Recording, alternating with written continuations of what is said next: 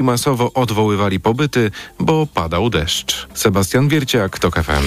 Papież kończy wizytę w Ulaanbaatar i wraca do Watykanu. Franciszek jako pierwszy biskup Rzymu odwiedził Mongolię, gdzie żyje zaledwie około 1500 katolików, jedna z najmniejszych wspólnot na świecie. Ojciec Święty wziął udział w spotkaniu międzyreligijnym z przedstawicielami szamanizmu, islamu, judaizmu i buddyzmu, który przeżywa w Mongolii odrodzenie. Mimo tego na skutek chińskich nacisków władze w Ulaanbaatar kilka lat temu zakazały wjazdu do kraju Dalaj Lamie. Prezydent Stanów Zjednoczonych rozczarowany tym, że na zbliżającym się szczycie grupy G20 zabraknie przywódcy Chin. Gospodarzem spotkania będą Indie. Xi Jinping nie przyjedzie najprawdopodobniej z powodu zaostrzającej się rywalizacji z Hindusami o przywództwo wśród państw globalnego południa. Cezary Jaszczyk. O tym, że Xi Jinping nie pojedzie do New Delhi, zagraniczne media spekulowały już od kilku dni. Za główny powód wymieniane są indyjskie ambicje i kreowanie się na nowego lidera wśród byłych krajów kolonialnych. Problem w tym, że taką samą rolę chce odgrywać Pekin. Z ostatnich doniesień wynika, że na szczycie reprezentować będzie go premier. Czy jest pan rozczarowany faktem, że prezydent Xi nie pojedzie na szczyt G20? Jak to rozumieć? Jestem zawiedziony, ale i tak się z nim zobaczę.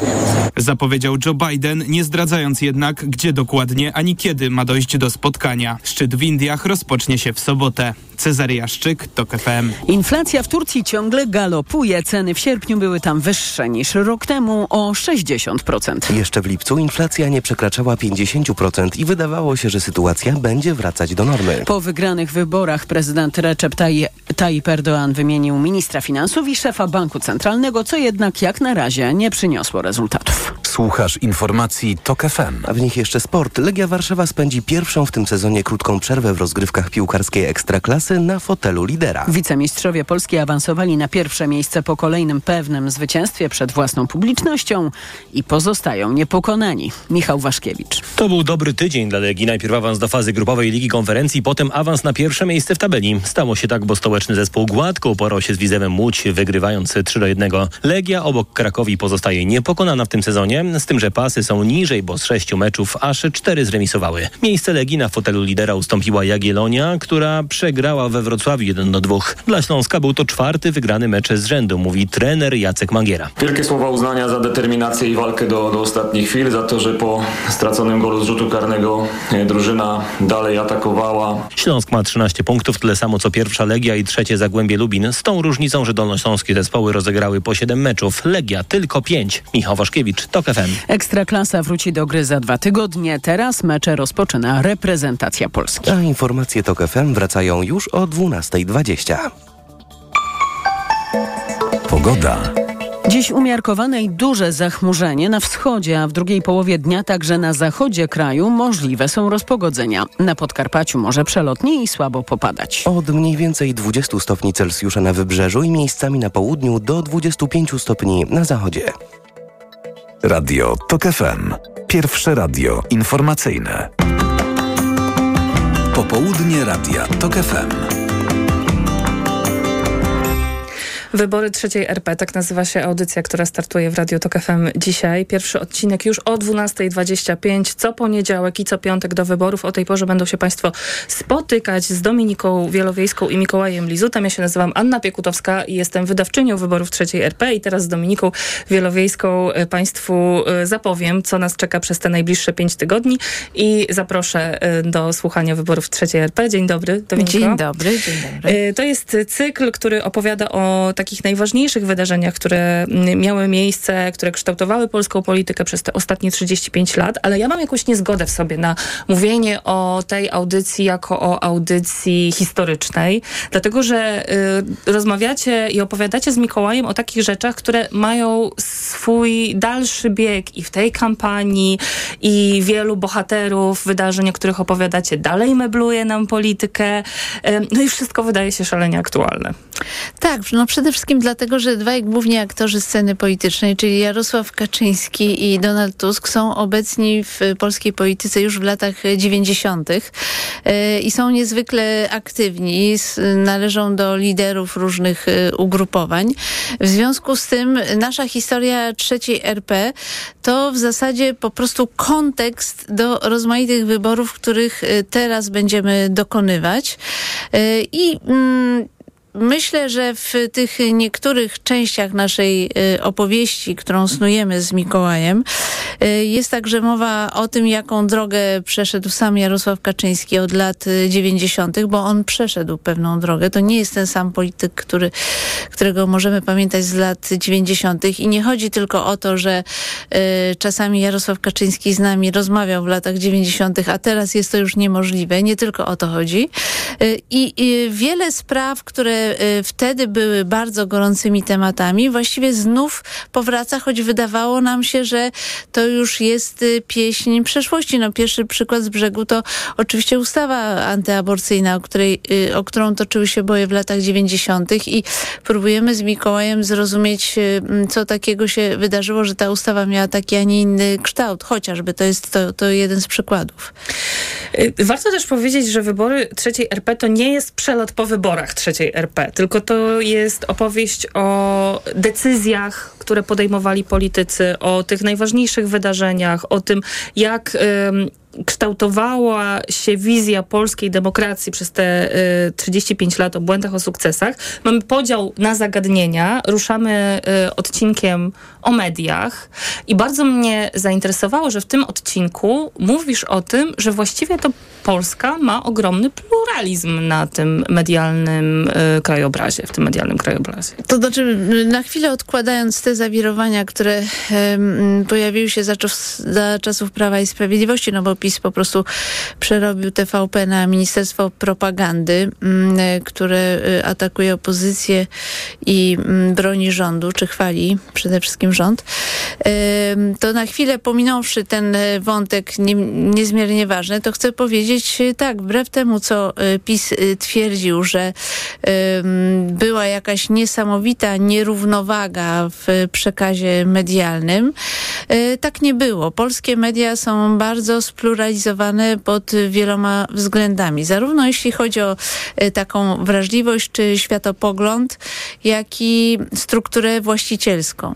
Dlatego, że mamy w Polsce media, które mają polskich właścicieli, mamy też media, które są własnością inwestorów zagranicznych i wbrew temu, co PiS mówi, tego typu równowaga, że są media właśnie w rękach polskich i w rękach zagranicznych, tu można przykłady wymieniać, myślę, że Państwo wiedzą do, doskonale, które media do której grupy zaliczyć. To ma dość duże znaczenie, dlatego że to też zapewnia swego rodzaju y, pluralizm. I dla mnie takim przykładem, na przyk y, przykładem jest Francja, gdzie rzeczywiście media w dużej mierze są y, w rękach francuskiego kapitału, tylko że to też do pewnego stopnia ogranicza pluralizm, tak? Bo w tym momencie media są w dużej mierze uzależnione od grupy największych przedsiębiorców we Francji, bo tak tak to w życiu jest i nie ma co z tym walczyć. To znaczy, to nie jest tak, że właściciel nie ma wpływu na to, kto będzie redaktorem naczelnym. No ma oczywiście. Więc dlatego dobrze jest, że w tych mediach są różni właściciele, te media są różne, także przed y, Prawem i Sprawiedliwością y, były media, które były bardzo krytyczne na przykład wobec rządu PO-PSL. Y, mm, przychodzi mi przede wszystkim na myśl RMFFM i to wszystko idzie w poprzek tej opowieści PiSu o tych niemieckich mediach, bo RMF FFM właśnie miały niemieckiego właściciela, a waliło w platformę jak y, w bęben. I dzisiaj, prawdę powiedziawszy, też ostatnią rzeczą, jaką można by powiedzieć, to, że ta stacja jest, y, y, sprzyja opozycji. W związku z tym, no mamy też, mamy też Polsat i tak dalej, i tak dalej. W związku z tym y, warto stawić czoła tej, tej narracji PiSu, że PiS musiał zniszczyć media publiczne, bo była nierównowaga medialna. Y, były media, do których był bardzo łatwy dostęp, które prezentowały w bardzo szerokim zakresie punkt widzenia Prawa i Sprawiedliwości, czy też osób, które z PiSem sympatyzują. Y, w związku z tym te wszystkie zarzuty PiSu absolutnie y, odrzucam, a inna sprawa, bo jak mówię, mówimy o historii, to przypominamy właśnie, że Jarosław Kaczyński mógł zrobić wspaniały tygodnik z tygodnika Solidarność, bo kiedyś nim e, kierował. Też e, mógł zrobić wspaniałą gazetę z Ekspresu Wieczornego, Jakoś ale wszystko udało. to zmarnował po prostu. E, I te kolejne rozdziały napięć na linii media, polityka cały czas mają miejsce, trwają w czasie rzeczywistym, bo przecież w piątek Rafał Bochenek, e, rzecznik PiSu, oznajmił, że e, politycy tej partii nie będą brali udziału w debatach organizowanych przez jedną ze stacji telewizyjnych z TVN. Ja w czasie e, tego, jak przygotowywałam wam jakieś notatki do tych, do tych odcinków, to obejrzałam sobie debatę z 2007 roku Tusk-Kaczyński i to było dla mnie szokujące, bo ja zapomniałam, że ci politycy w ogóle kiedyś ze sobą rozmawiali i zapomniałam trochę, że coś takiego jak debaty w takiej, takim kształcie, jak wtedy w tym 2007 roku się odbywały. Dzisiaj to wydaje się już niemożliwe. Tak, no wszystko wskazuje na to, że y, takiej debaty już y, nie będzie, ale y, my z Mikołajem wspominamy te debaty także w tym kontekście, że niesamowitym wraże, niesamowite wrażenie robi to, jeżeli oglądasz debatę Donald Tusk, Lech Kaczyński w 2005 roku i Donald Tusk, Jarosław Kaczyński w 2007 roku. Dlatego, że historycznie rzecz biorąc Tusk jest kompletnie innym człowiekiem. To znaczy nie poradził sobie wtedy z Lechem e, Kaczyńskim. Lech Kaczyński był y, spokojny, y, opanowany, no i wygrał wtedy wybory Ale tam w prezydenckie. ogóle w tej debacie panowała taka dosyć przyjazna atmosfera. Tak, w ogóle panowała y, przyjazna atmosfera, dlatego że Donald Tusk z Lechem Kaczyńskim miał, oczywiście różnie to bywało na różnych etapach, ale były okresy, kiedy mieli bardzo dobre relacje, nawet pili wspólnie wino i rozkminiali, kto działa fair, a kto działa nie fair. Natomiast y, y, Tusk już z Jarosławem Kaczyńskim w 2007 roku to jest zupełnie inny polityk, inaczej przygotowany, y, bardzo zdeterminowany, bardzo sprawny. No to naprawdę jest ciekawie porównać te dwie, te dwie debaty. No ale już dzisiaj tej debaty prawdopodobnie nie będzie. Jak sobie tak usłyszałam, że profesor Gliński chce debatować z Tuskiem, to przyszło mi do głowy takie porównanie, że żaba podstawia nogę, gdy konia kują. Nie jest to może eleganckie, ale w sumie jeśli chodzi o proporcje, to mniej więcej tak. Ale w wyborach trzeciej RP też nie zabrakuje anegdotek, no bo właśnie wy z Mikołajem e, śledzicie tę politykę od e, lat 90. E, jesteście w samym centrum tych wydarzeń i nie zabrakuje takich rzeczy, które są już z kulis. No tak, dlatego, że opowiadamy tam oczywiście wiele anegdot, y, które się y, rozgrywały w y, kuluarach sejmowych, które zasłyszeli, zasłyszeliśmy też od polityków, no bo przecież politycy to ludzie i nie wszystko tak y, wygląda y, oficjalnie i y, zapięte na ostatni guzik. W związku z tym trochę także o tym opowiadamy, żeby tę historię ubarwić. I może także dlatego, że olbrzymim problemem dzisiaj, dzisiaj w polityce jest to, że sporo jest w niej nie tyle konkurowania, czy dyskusji, czy debaty, czy nawet kłótni, tylko wręcz y, nienawiści. I to jest y, nieszczęście polskiej polityki.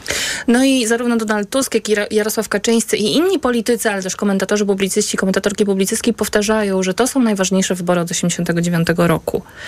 Ym, I ja, ja, jak ty się ustosunkowujesz do tego sformułowania? Bo ja mam z nim problem, dlatego że no każde wybory są ważne, tak? I każde wybory były jakoś przełomowe i nigdy nikt nie powiedział, nie, te wybory są nieważne, słuchajcie, zostańcie w domu. I, mm, nie, telewizję sobie poglądajcie. To znaczy, mam też w tej sprawie mieszane y, uczucia, bo za, czasami trudno jest orzec, y, które wybory są najważniejsze, a które są mniej ważne. Y, Myślę, że wiele osób mówi, że te wybory są niezwykle ważne z jednego prostego powodu. Po prostu panuje w dość dużej części społeczeństwa olbrzymie zmęczenie rządami PiSu. E, I o ile cztery lata to jeszcze ktoś mógł powiedzieć, no tak, władza się zmienia, raz rządzą jedni, raz drudzy, e, a te osiem lat już po prostu dużo e, osób wymęczyło. Wybory trzeciej RP. Ta audycja już po informacjach stacjach radia TOK FM, audycja y, Mikołaja Lizuta i Dominiki Wielowiejskiej co piątek i co poniedziałek o godzinie 12.20 po informacjach. I uwaga, tu na antenie pierwsza część, a w internecie na tokefm.pl i w aplikacji Tok FM szersza, rozbudowana, dłuższa część. Zapraszam Państwa serdecznie. Dominika Wielowiejska. Tak, zapraszamy bardzo serdecznie. Anna Piekutowska, do usłyszenia. Popołudnie Radia TOK FM. Autopromocja. Poranek Radia TOK FM. Poranek Radia TOK FM w każdy piątek od 7 do 9. Ważne tematy, ciekawi goście, trafne komentarze. Nie tylko w radiu. Dzięki aplikacji Radia TOK FM wszędzie i za darmo. Do usłyszenia. Jacek Żakowski. Pobierz aplikację mobilną TOK FM i słuchaj radia na żywo, gdziekolwiek jesteś. Autopromocja. Reklama. Allegro Days tylko do środy mają. Promocje do minus 40%, w tym telewizor LG 55 cali 4K za 1599 zł. Najniższa cena oferty z 30 dni przed obniżką 2109 zł. Allegro. Po co bierzesz aż tyle różnych tabletek na odporność? Jak to? Witamina C, witamina D i cynk? Bo chcę wzmocnić organizm. Kochanie, przecież kupiłam Ascorvite Max. Wszystko masz w jednej tabletce. Nie musisz już kupować trzech produktów. Ascorvita Max? Tak, suplement diety Ascorvita Max. Zawiera aż 1000 mg witaminy C, a do tego wysoką dawkę witaminy D i cynku. Wszystko, czego potrzebujesz, by wzmocnić odporność. Ascorvita Max. Odporność na najwyższym poziomie. Zdrowit. Napiłbym się. Otworzysz oranżadę? Długo jeszcze? Nie wiem. Ej, to trwa bez końca. Pewne rzeczy mogą trwać i trwać. I tak już na zawsze. Tak jak w mBanku. Prowadzenie konta firmowego i pakiet przelewów są za 0 zł. Na zawsze. mBank. Więcej dla firm. To nie jest oferta. Szczegóły i warunki skorzystania z promocji konto firmowe za 0 zł na zawsze znajdziesz w regulaminie na mbank.pl ukośnik 0 na zawsze. Kochanie, coś mnie bierze. Czy mamy witaminę C? Ale tę naturalną, grinowite acerole. Mamo, jest grinowita acerola? Często słyszę te pytania, bo moja rodzina uwielbia tabletki do ssania Greenowita Acerola. Dlaczego? To suplement diety z witaminą C w 100% naturalną. Zawiera ekstrakt z aceroli, który wspiera odporność mojej rodziny. Dodatkowo nie zawiera cukru i jest Przypyszna! Grinowita acerola. Odporność z natury. Zdrowit. Co będzie jutro? Jaka będzie przyszłość Europy? Dokąd zmierza zielona i cyfrowa zmiana? Co czeka Polskę po wyborach?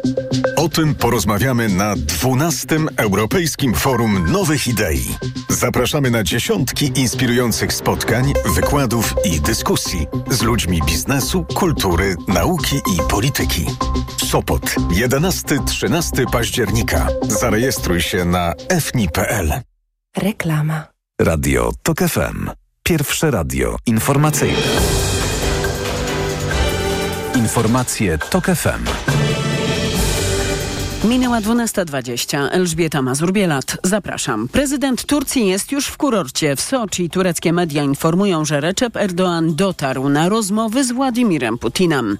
Ich głównym tematem ma być umowa o eksporcie ukraińskiego zboża przez Morze Czarne. Ankara stara się skłonić Moskwę do ponownego zawarcia umowy.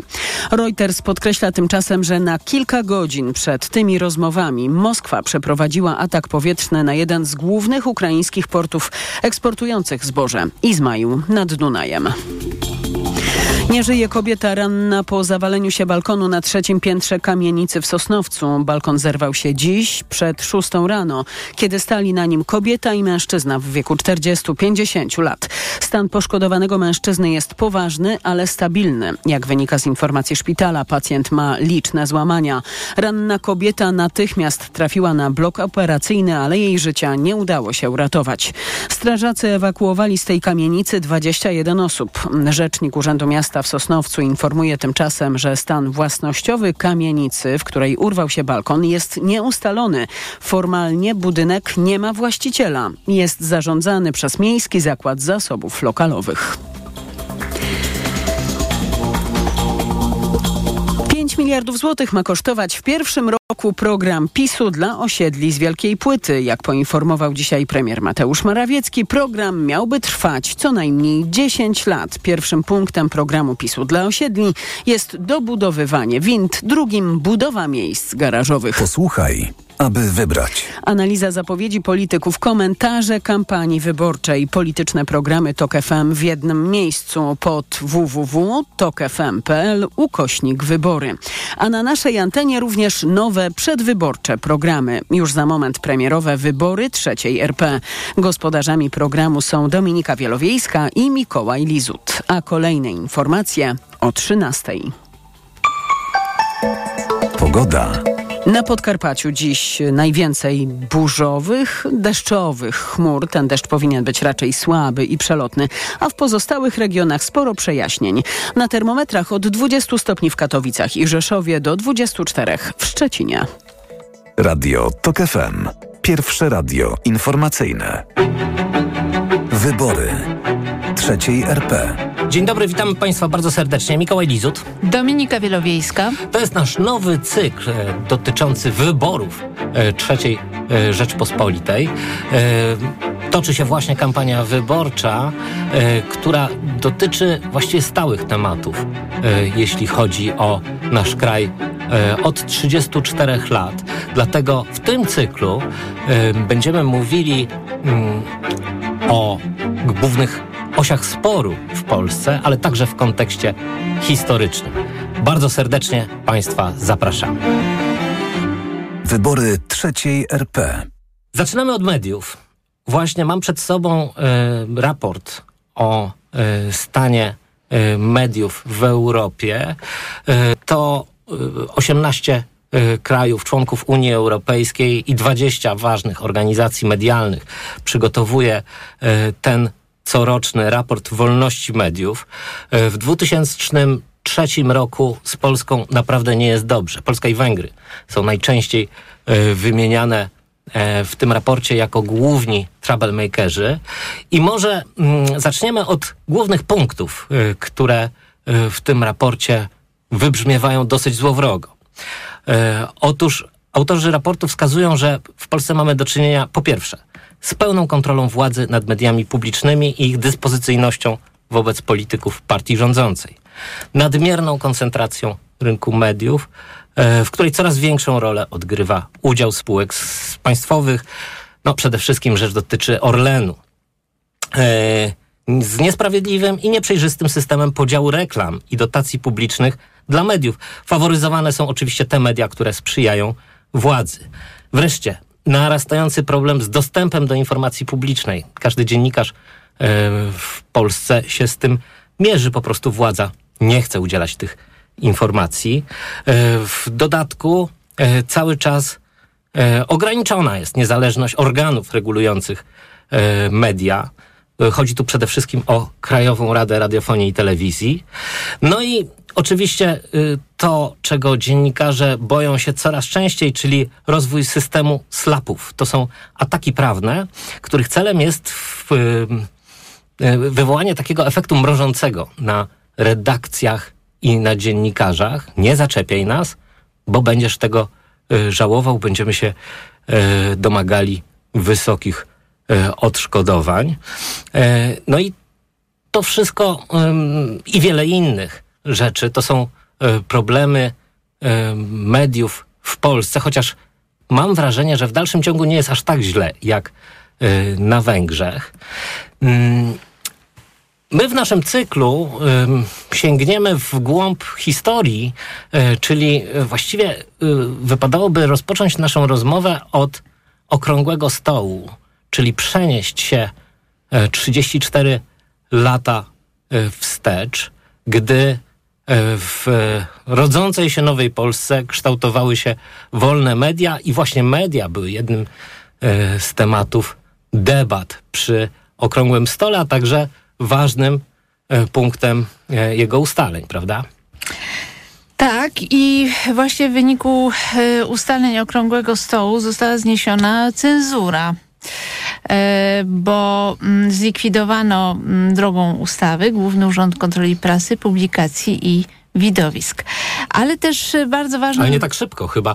Bo w 90 roku. W 90 roku. Tak. No właśnie, e, pamiętam, że gdy jeszcze wychodziły pierwsze e, numery Gazety Wyborczej, czyli dziennika, który powstał na, na mocy ustaleń e, Okrągłego Stołu jako, jako gazeta opozycji, e, no to e, gazeta, pamiętasz, drukowała się wtedy w Domu Słowa Polskiego Domu Słowa i tam siedział Polskiego. cenzor. Tak, siedział cenzor, tak jest. Więc pierwsze y, egzemplarze Gazety Wyborczej mogą Państwo zobaczyć jeszcze z y, interwencjami cenzorskimi. Y, to były takie nawiasy, które y, były wstawiane do druku. Oczywiście wtedy już te interwencje były w zasadzie y, marginalne. Ten cenzor się głównie nudził w drukarni. No tak, to już, to, e, już tej, ta cenzura zamierała, ale mm, jeśli chodzi o e, budowanie rynku medialnego, no to oczywiście ważnym e, wydarzeniem była likwidacja RSW Prasa. To RSW zostało podzielone w 90-91 roku. I rozparcelowano tę instytucję, która niejako zarządzała prasą e, w Polsce pomiędzy partie polityczne tak naprawdę, bo tutaj mieliśmy e, Solidarność, Porozumienie Centrum, przejęło Ekspres Wieczorny, Kongres Liberalno-Demokratyczny, a więc pierwsza partia Donalda Tuska, e, więc KLD i część działaczy Unii Demokratycznej nabyło Życie Warszawy, Konfederacja Polski Niepodległej, Tygodnik Razem, nie wiem czy pamiętasz, była ta, było Pamiętam. takie pismo, a SDRP W- przejęło Razem, o ile dobrze pamiętam, debiutował Mariusz Szczygieł. Nasz e, e, W każdym razie reporter. y, mm, próbowano to rozdzielić pomiędzy partie, przy czym tak naprawdę życie Warszawy mm, poszło zupełnie swoją drogą. Ekspres Wieczorny, Jarosław Kaczyński, Porozumienie Centrum całkowicie zmarnowało, bo y, usiłowali zamienić e, tę gazetę w taką agitkę partyjną. No i w oczywisty sposób y, to pismo przestało być kupowane i, i Porozumienie Centrum potem sprzedało to y, bodajże szwajcarskiemu inwestorowi, ale ten podział y, sprawił, że no właśnie tutaj mamy źródło bogactwa przyszłego Prawa i Sprawiedliwości, Porozumienia Centrum wcześniej, bo po prostu dzięki temu przejęli bardzo atrakcyjne grunty w Warszawie, co jest osobną historią, ale opisywaną wielokrotnie. No właśnie, bo bardzo często słyszeliśmy e, i dawniej, i teraz ten argument e, ze strony partii władzy obecnej, że media w Polsce są niesprawiedliwie podzielone. Toczyliśmy przecież ten spór publiczny o Gazetę Wyborczą, e, która, tak powiedzieliśmy, powstała na mocy ustaleń okrągłego stołu, e, ale e, szybko przestała być organem Solidarności. No i między innymi Jarosław Kaczyński wówczas wysuwał taki argument, że e, media e, są niesprawiedliwie e, podzielone. No ale przypomnijmy, że były też inne media związane najpierw z podziemną kartą, a potem już działające To znaczy- zupełnie legalnie, jak tygodnik Solidarność, prawda? Mm, Rzecz sprowadza się do tego, że wobec Gazety Wyborczej, wyborczej bardzo często wysuwano ten zarzut, że to była gazeta, y, w którą niejako zainwestowała cała opozycja, a potem została przejęta przez y, pewną grupę część tej opozycji, nazwijmy to w ten sposób. Jarosław Kaczyński y, całe życie narzekał, że prasa jest przeciwko niemu. Problem y, leży gdzie indziej. Problem leży w nieudolności tej ekipy, którą Jarosław Kaczyński dysponował. Która dostała wielki dziennik, prawda? nie tylko Ekspres Wieczorny zmarnował, bo nie potrafili tak naprawdę zagospodarować tego pisma, ale i Tygodnik Solidarność, który przecież miał ten sam potencjał, co Gazeta Wyborcza na rynku tygodników. Oni po prostu nie potrafili tego robić. Zresztą problemem e, te, tej e, formacji wokół Jarosława Kaczyńskiego zawsze było to, że za co oni się nie brali w sferze mediów, to się właściwie kończyło jakimś e, fiaskiem. Dlaczego? Dlatego, że oni nie rozumieli samej idei wolnych mediów i niezależnego medium e, od partii politycznej i za każdym razem usiłowali robić e, media partyjne, co dzisiaj zresztą widzimy na przykładzie telewizji. E, Więc wszystkie te narzekania to było po prostu maskowanie ich totalnej nieudolności. Co gorsza, funkcjonował fałszywy mit i niestety on się czasami pojawia tu i ówdzie, e, chociaż niektóre osoby przekrywały procesy z tego tytułu, że Gazeta Wyborcza powstała za pieniądze całej e, opozycji.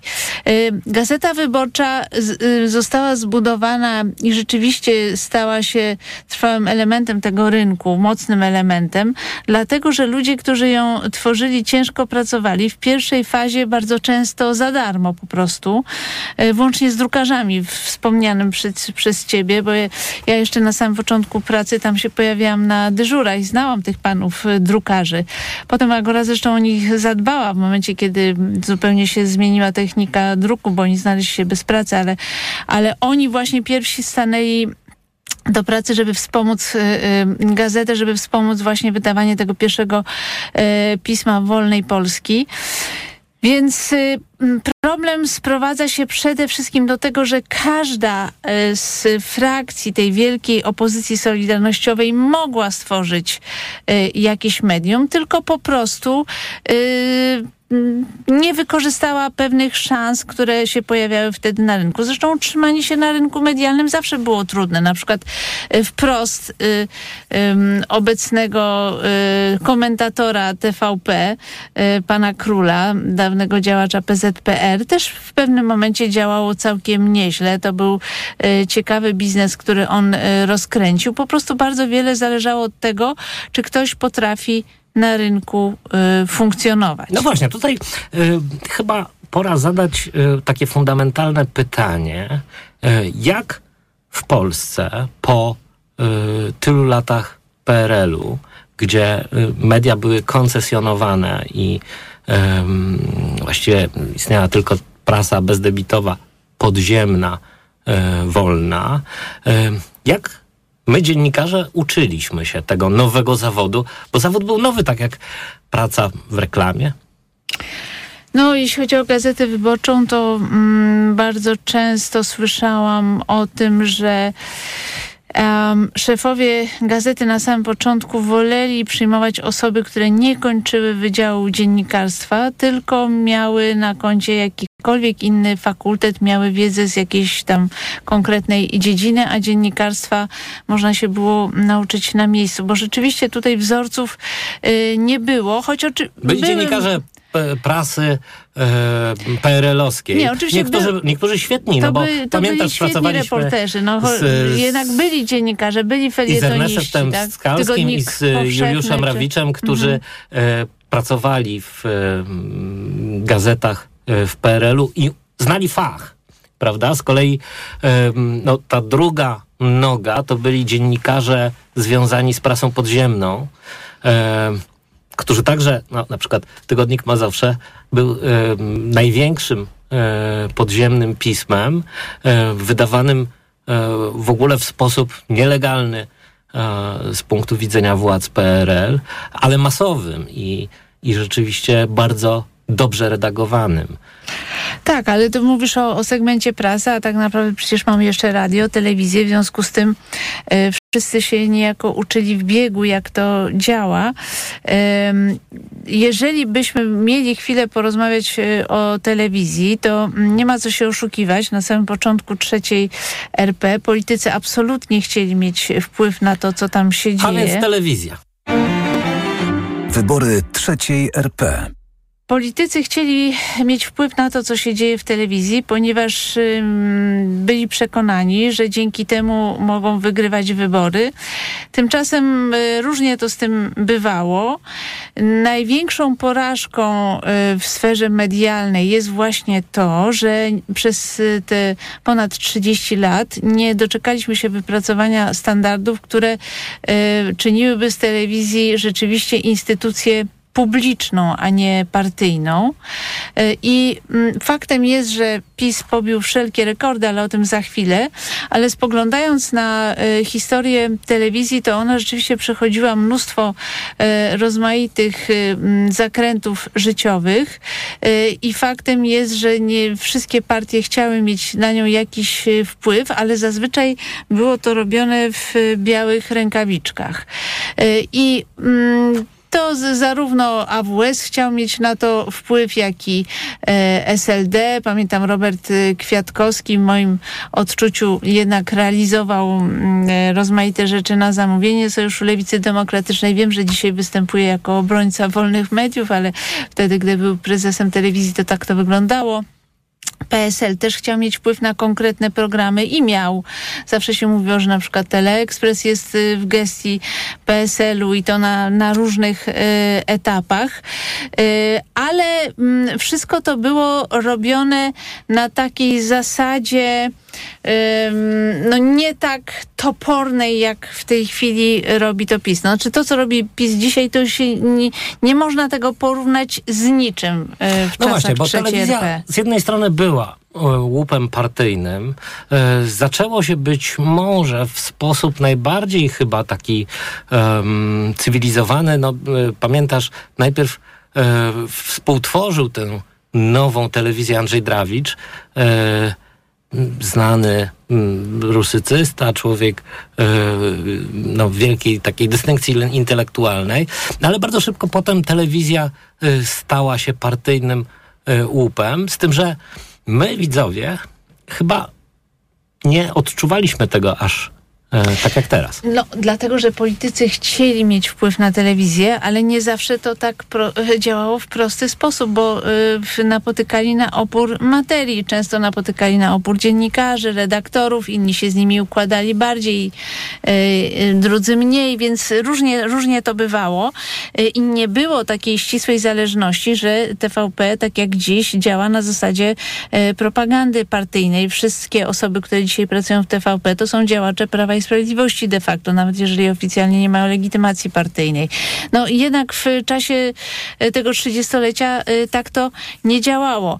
Niemniej rozmaite mm, środowiska cały czas się martwiły, że okej, no jak rządzą, to jeszcze jakiś tam wpływ na tę telewizję